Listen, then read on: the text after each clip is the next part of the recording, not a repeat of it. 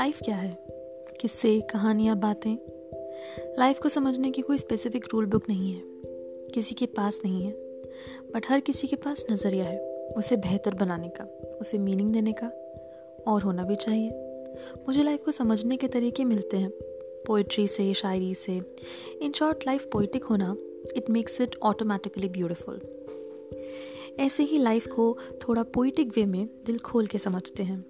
My name is Kanika Singh and I will be sharing poem, shayari, कुछ मेरी कुछ औरों की, और समझते हैं लाइफ को।